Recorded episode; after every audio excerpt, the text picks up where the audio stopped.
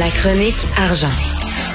Une vision des finances pas comme les autres. On va parler d'argent avec Monsieur Économie lui-même, Yves Daou, directeur de la section argent du Journal de Montréal, Journal de Québec, et qui anime ici hein, le balado Mêlez-vous de vos affaires, qui est disponible chaque vendredi dans notre bibliothèque balado.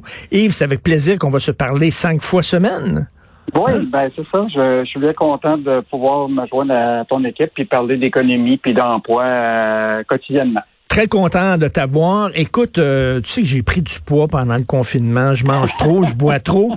Et ma blonde, ben vraiment, là, puis ma blonde me dit, il faut que je fasse de l'exercice. Mais là, je regarde page vingt-cinq du Journal de Montréal. Là, j'ai plus de raison de pas en faire. Là. Parce que là, on parle d'un vélo stationnaire qui produit de l'électricité. Fait que là, écoute, ma blonde va dire, ben là, là, il faut s'acheter ça, là. Tu vas pédaler, puis on va payer moins cher d'électricité.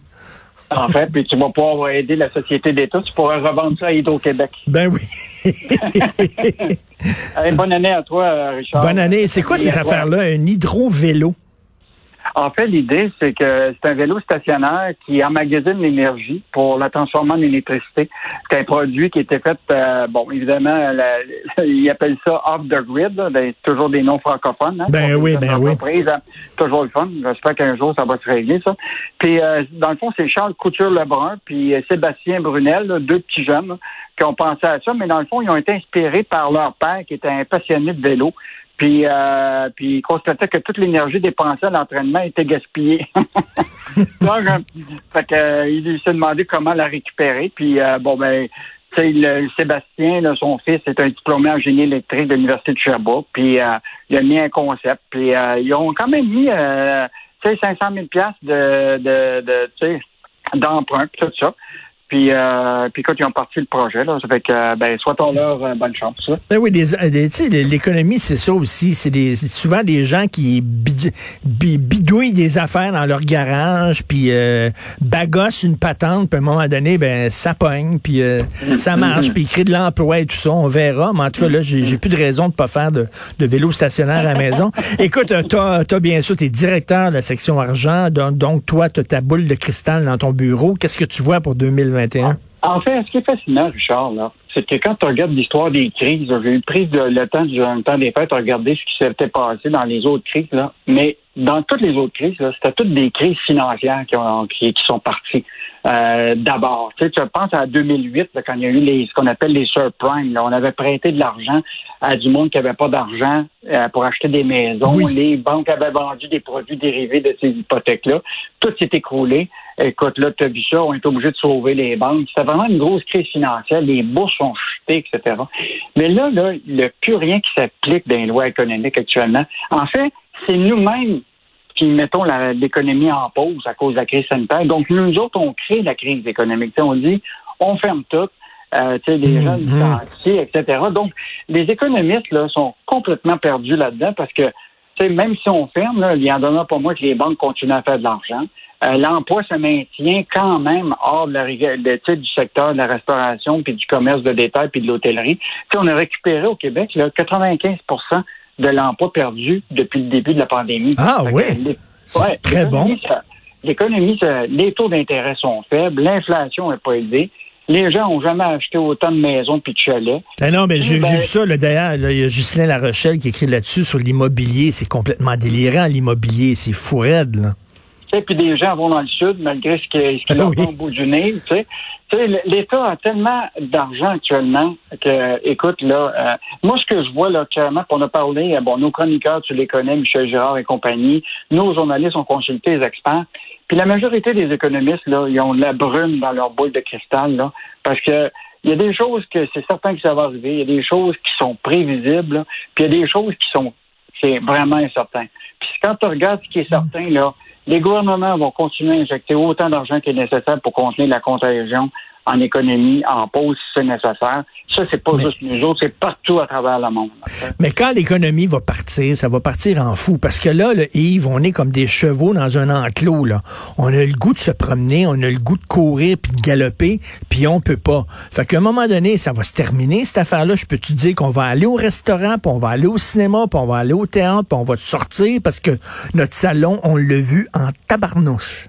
É- écoute, juste te dire, là, l'aide de l'État là, qui a été donnée à beaucoup de gens là, au, au, au Québec puis au Canada, puis les, t- les dépenses en moins des ménages, là, on crée une situation où ce que le revenu disponible puis l'épargne là, n'a jamais été aussi élevé au Canada. Écoute, le taux d'épargne habituellement là, est entre zéro et cinq pour cent. Au deuxième mmh. trimestre, sais-tu quoi?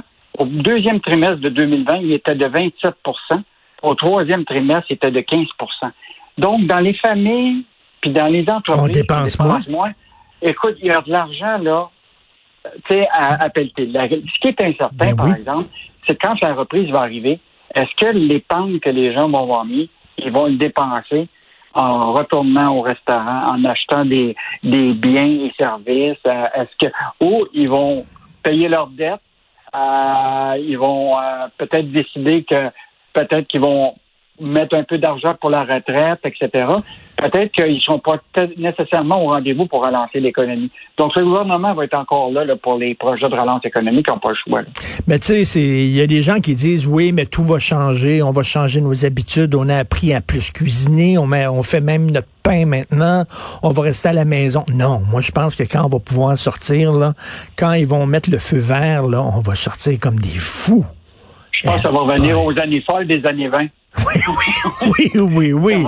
On va se retrouver avec ce qu'on ne sera plus capable de rester à la maison. Mais il y a quand même des choses qui sont prévisibles. T'sais, avec le vaccin, là, il va y avoir certainement une reprise normale des activités. Là, euh, pis, mais tu vas peut-être avoir une reprise écono- économique sous forme de ce qu'on appelle le cas, là.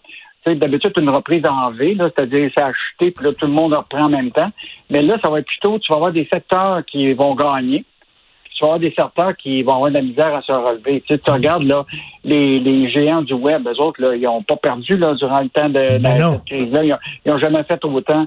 L'alimentation, écoute, Métro, Sobeys, euh, nomme-les, les, pharma, les pharmacies, les Walmart de ce monde. Écoute, euh, il y a, le monde a acheté en masse parce qu'il n'y avait pas d'autre chose à faire.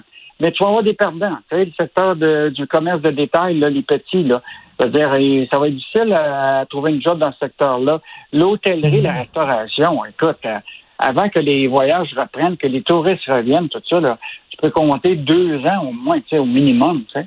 Oh. Fait que c'est, ça fait que c'est sûr là, que le gouvernement va être là pour, évidemment, aider les entreprises qui vont manquer de liquidité, les gens qui vont être licenciés, puis que mais, tu vas vouloir garder le lien d'emploi. Et euh, en terminant, Yves, en terminant, là, tu sais, le, le fameux mille piastres pour les voyageurs qui sont allés dans le Sud, là, ça montre à quel point ces mesures d'urgence-là ont été très improvisées. Le fait là, que le gouvernement n'a pas vu qu'il y avait une brèche, c'est quand même hallucinant. Là. Ça a pris quatre mois avant qu'il allume. C'est, ça a l'air que ça a l'air, c'est seulement samedi dernier, samedi, qu'ils ont dit, ben oui, regardons ça. Quand ils ont vu les reportages dans les médias, ils ont dit, ben oui, il y a une brèche. Ils ne l'avaient pas vu, ils ne l'avaient pas prévu. Mmh. Ça me fait penser à Albert Einstein qui avait dit « Notre époque se caractérise par la profusion des moyens et la confusion des intentions. » la, la réalité, là, c'est qu'on a plein de moyens, mais là, c'était quoi l'intention de faire ça? Tu comprends-tu? Regarde bien ça, tu as mille dollars pour des voyageurs délinquants qui vont dans le Sud après avoir profité cinquante pour cent des rabais des compagnies aériennes. Mmh. Les compagnies aériennes font de la promotion. Je ne sais pas si tu as ton courriel, là, mais écoute, ça rentre. Là. Des, bien dans le Sud, tu as cinquante pour cent de rabais. Profite de ton crédit de, que tu avais en banque qu'on ne t'a pas remboursé.